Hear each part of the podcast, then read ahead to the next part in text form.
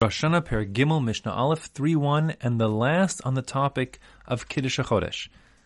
The Mishnah says, Ra'u Vezdin V'chol Yisrael. If the beis din saw it, and even if everyone saw it, on what would be the 30th day, which would, if they would be Makadish the Chodesh now, that would make the previous month be a chaser of 29 days. Nech Edom, even if they also examine the witnesses, but hispiku lomar mukudash ad shechashecha. But even though they did the entire procedure and they confirmed that the moon was visible on the 30th day, and therefore they could declare this be the first of the month, but they didn't have enough time, or they didn't say mukudash, they didn't declare it to be sanctified as a new month before it got dark, before the no longer too late for the bezin to convene. Hareze mu'ubar, so then it doesn't work the previous month now becomes a 30 day month, Mu'bar, and this only the 31st day will be Rosh Chodesh, even though everything was seen, because it's essential to actually declare it Mukudash. Without declaring it Mukudash, it simply isn't Mukudash. And the Bez only can do that Kiddush during the daytime. That's actually limit from a Pasuk. There's a Pasuk in Tehillim that says, Ki chokli Yisrael hu mishpat Yaakov, and it's referred to, this referring to Kiddush Chodesh, and it's called Mishpat, and just as um, the Bezin can only sit through a mishpat um, in day and at nighttime, so too they can't declare the new moon to be the new month during the day, excuse be at night, only during the day. Ru'u Vezdin Bilvad. Now what happens if the Sanhedrin alone saw the new moon? And that was on the night, let's say, of the 30th. So the next morning, even though they all saw it, they can't simply declare it to be the new moon. Instead, they have to ya'amdu shnayim. They have to get two of the bezin to function as witnesses, v'ye'idu b'fneihem, and to give testimony before the bezin that they saw it. V'yomru mukudish mukudish, and then they will formally declare the new month as sanctified.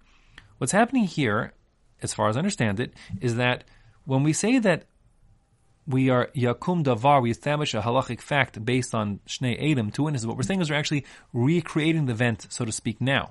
So as the Gemara says, if hypothetically the Sanhedrin saw the new moon and it was still prior to sundown, then they could declare the new month based on the new moon sighting without Adam because it's in front of their eyes. And the Gemara says, Eno dome lishmia. You can't compare seeing with your own eyes to hearing it. Since they could see with their own eyes, that's certainly sufficient. The actual pitgam is Eno dome shmia I should say. In any case, so but the scenario in our Mishnah over here is that the Bezin is not able to declare the new month now because it's nighttime. And therefore in the morning, they have to, so to speak, recreate the new moons by getting to Adam to declare it as halachic fact in front of them now. And even though they all saw it, that's not sufficient. We need to have two witnesses actually declare it, and uh, sorry, as uh, testify, give edus as such. So two of the bezin then function as the Adam, and then based on their testimony, it's as if the bezin is seeing the new moon now. They'll declare the new moon, the new month. Ru'u shlosha vehen bezdin. If only the three people who saw the new moon were the very same three people who would be functioning as the bezdin to declare the new moon. Now, normally what happens is it's the Sanhedrin HaGadol, the great Sanhedrin of 71 that sits on the Temple Mount, straddling into the Azar there. They are the ones who would be declaring the new moon and the new month, but they are authorized to appoint a specific Bezdin, another Bezdin besides the Sanhedrin, to be in charge of declaring the new months.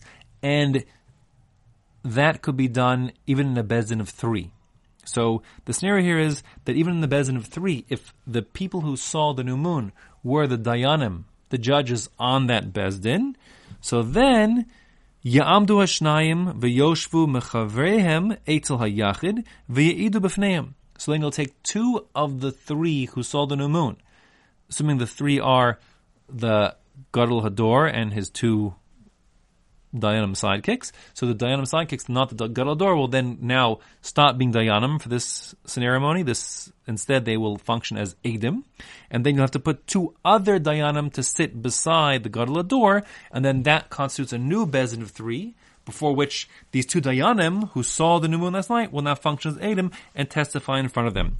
V'yomrim Makudish Makudish, and then the that new Bezdin, which has been created with the Gadol Hador and two others, will declare it to be the new moon, She'en hayachid ne'eman al yedei atzmo. Because even if he's the gadol hador, and even though there's such, there's such a din as a dayan mumcha doing certain things by himself, when it comes to kiddush chodesh, one dayan alone is never sufficient no matter what. He's not ne'eman, he can't do it by himself. He has to do it with two other dayanim. The reason for this is also based on a pasuk. The pasuk says, we've seen this pasuk a number of times, V'yom Hashem el Moshe vel Aaron, Hashem spoke to Moshe and Aaron, Be'eretz Mitzrayim, Lemor HaChodesh Zelachem, and we see that, that it can't be that Moshe functions alone, but rather Moshe and Aaron together. And since we can't have a Bezdin Shakul, meaning we can't have an even number of Dayanim on a Bezdin ever, therefore two won't be sufficient, you have to have three. And that's what we're saying here in our Mishnah, that one person alone can't do it. You have a minimum of a bezin comprising three Dayanim to declare the new month at all events. And with that, we finish the the first Mishnah here of the third perek, really the last Mishnah talking about Kiddush Chodesh, and now it's almost like a new Masechta. Starting with the next Mishnah, Mishnah Beis of Paragimel, will be a whole new world talking about the halachas of Shofar.